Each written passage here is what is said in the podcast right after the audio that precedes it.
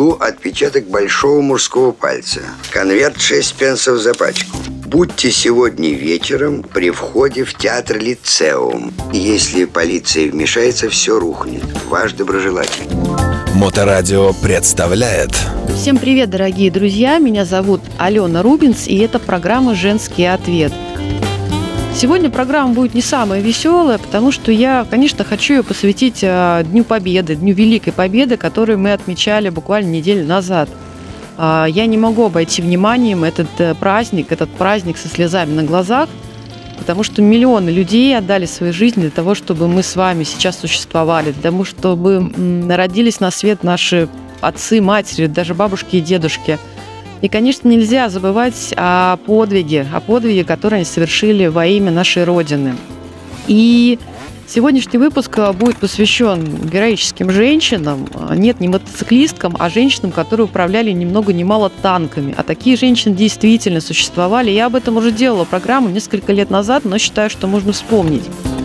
А, эта тема навеяна постом в группе девушки-байкеры, которые прислала девушка псевдонимом Вера Тень. Спасибо Вере за еще раз эту подборку. Вот, э, женщин-танкисток было известно немного, всего около 13. Но давайте вспомним нескольких из них. Октябрьская Марина Васильевна из собственных средств оплатила постройку танка Т-34. Боевая подруга стала его механиком-водителем. Была смертельно ранена в бою в 1944 году и посмертно представлена к званию Героя Советского Союза. А, Самусенко Александра Григорьевна, командир танка Т-34, единственная женщина, занимавшая должность заместителя командира танкового батальона. Умерла от ран в марте 1945 года, не дожив до победы всего лишь два месяца. Ширяева Нина Ильинична, командир танка Т-34, капитан.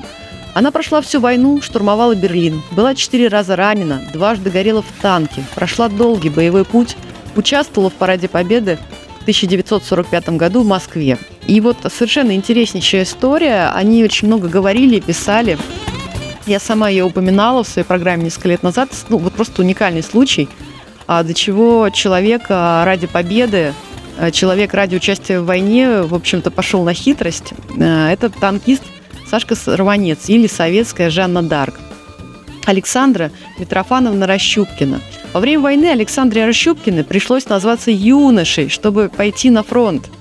Она приняла участие в боях за Сталинград и за освобождение Польши. В течение трех лет ни экипаж танка, в котором Рощупкина была механиком-водителем, ни даже однополчане не догадывались о том, что Александра на самом деле женщина. Узнали об этом только после ранения. Александра продержалась на фронте до победы, после чего заслуженно стала кавалером медали орденов за выдающиеся заслуги – Скончалась она в июне 2010 года в возрасте 97 лет. Вот такие вот а, совершенно необычные судьбы, сильные судьбы женщин, потому что женщина, по сути, слабее мужчины по своей физиологии, и, как говорится, ее дело рожать детей, оберегать очаг, э, готовить еду, и никто насильно женщин, в общем-то, не звал на войну, тем более в качестве танкистов. То есть, как, э, например, Александра Рощупкина, даже приходилось прибегать к неким уловкам, чтобы защищать нашу родину. Вы просто представьте, просто представьте женщину, которая управляет танком, которая чинит танк, которая горит в танке, э, которая не побоялась, которая совершила такой подвиг ради нас с вами. На самом деле глубокое, глубочайшее уважение, когда я вижу какие-то восхищенные крики, что «О, девушка, не побоялась водить какой-то там маленький легкий мотоцикл. Да, как бы с одной стороны это здорово и замечательно, но тут женщины не побоялись водить танк, и не просто потому, что им это было по приколу, ради хайпа, как бы не звучало это кончувственно, а потому что они хотели защитить нашу с вами страну от захватчиков. И хочется, конечно, сказать светлая память, спасибо вам, спасибо вам огромное за героизм проявленный. Вот, собственно, на самом деле на сегодня практически и все. И тоже прочитаю, ну вот такой вот сегодня выпуск, прочитаю я стихотворение, навеянное не только вот этими героическими какими-то историями, навеяно гибелью Александра Юнанова, известного мотопутешественника, который погиб совсем недавно. Это была роковая случайность. Он путешествовал в Иран, ехал через Турцию и погиб в автомобильной аварии. Он был на мотоцикле. Конечно, светлая память ему берегите себя, пожалуйста, вас ждут родные и близкие, и даже будучи уверенным в своем опыте, всегда нужно быть осторожными. И вот такое стихотворение. Свече на ветру не гореть. Жизнь создана тонкой и нежной. Рождаемся, чтобы умереть. И это, увы, неизбежно. Уходят в туманы друзья. И в памяти смех их все тише. Но мы остаемся. Нельзя. Совсем унывать нельзя. Слышишь? Не знает никто наперед, что ждет нас за поворотом. Отмерен нам день или год. Что дальше там, ад или рай? А может быть, все это сказки. Пожалуйста, не умирай. Живи каждый день без опаски.